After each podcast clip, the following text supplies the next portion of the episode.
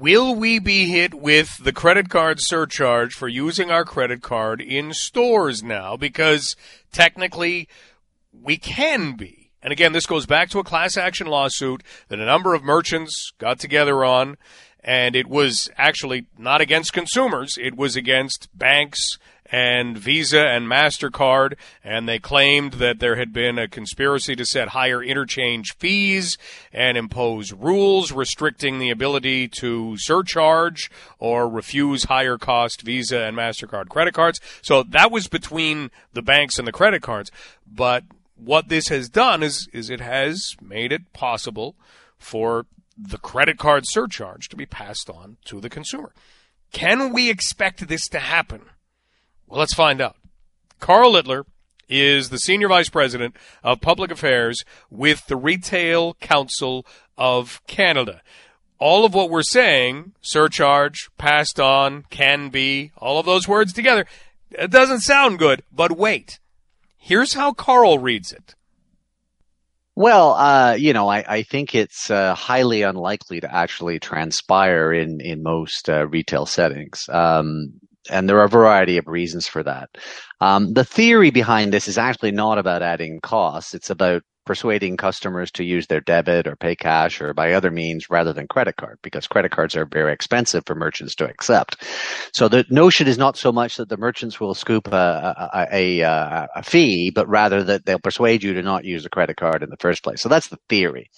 I think the reality is you're not going to see much of it, uh, well, next to none of it in a retail setting. And, and we have that sense from talking to our members, which includes a lot of uh, retail firms that you would recognize. Um, and some of it is, you know, reality is merchants don't want to have a kind of point of tension with their consumers at the till. Um, and it's also not practical to have that conversation online.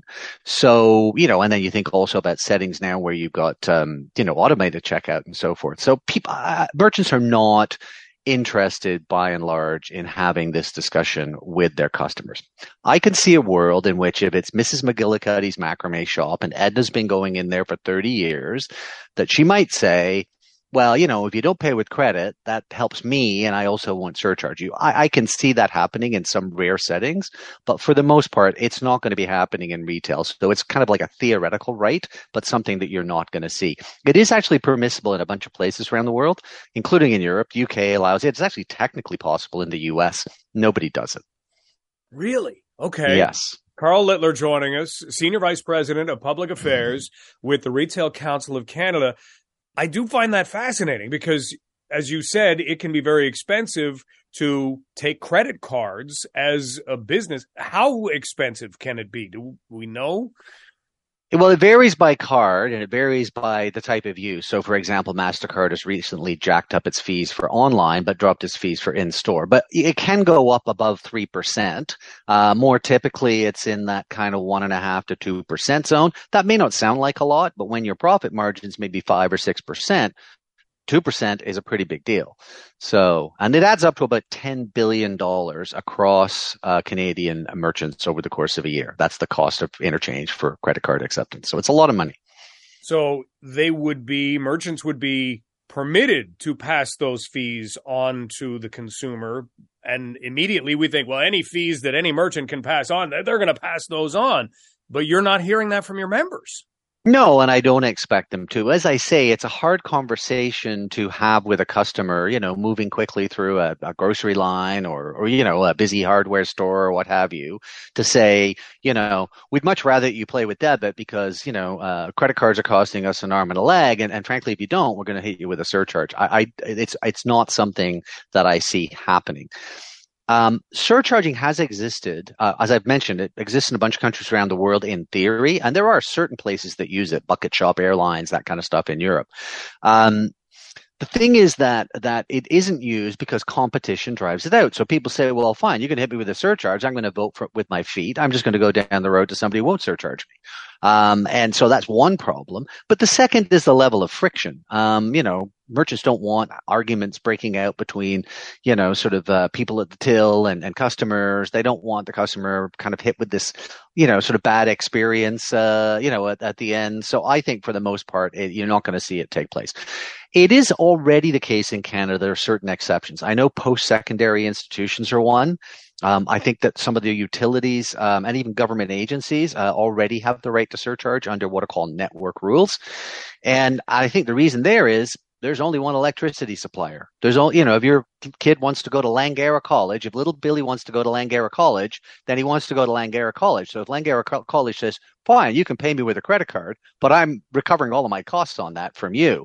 So it already exists in theory. And so maybe in those kind of, um, you know, almost monopolistic places where there's only really one option, uh, one shop in town, in a sense, uh, maybe, you know, that's the once, you know, that's a possibility. But uh, broadly speaking, it's um, broadly speaking, it's just not going to happen in the retail space, is my view. Karl Littler joining us, Senior Vice President, Public Affairs with the Retail Council of Canada. So it can't just be a, a silent thing that is passed on, because I think that's no, no. kind of the, the headline that if you only read the headline, that's what you see, where if you're paying with a credit card, boop, it It's just no, they actually, ha- if anybody wanted to do it, and again, let me repeat, I don't think they're going to do it because I don't think they want the grief with their customers. I don't think they want their customers walking away to somebody else who won't do it. That's why I don't see it happening. So I just want to repeat that. But to the extent that some hypothetical entity, let's call it a utility or something like that, uh, has a, has a, has a place uh, where they're going to do this, um, then they are required to indicate to the customer through, like, you know, publicly visible means that this is an implication, and that's in the in the rules. But as I say, I don't have, see it happening in retail, so I'm not sure what a, you know, a public utility or some entity that was going to do it would ultimately do. But no, it, it, this isn't just something that can be slid on by. Karl, I think you've made a lot of us feel a whole lot better. Thank you for doing that. You're welcome. And uh, I won't, wouldn't expect to see it coming to a town near you anytime soon, if ever. Woohoo! Okay. Have a great day. Bye now.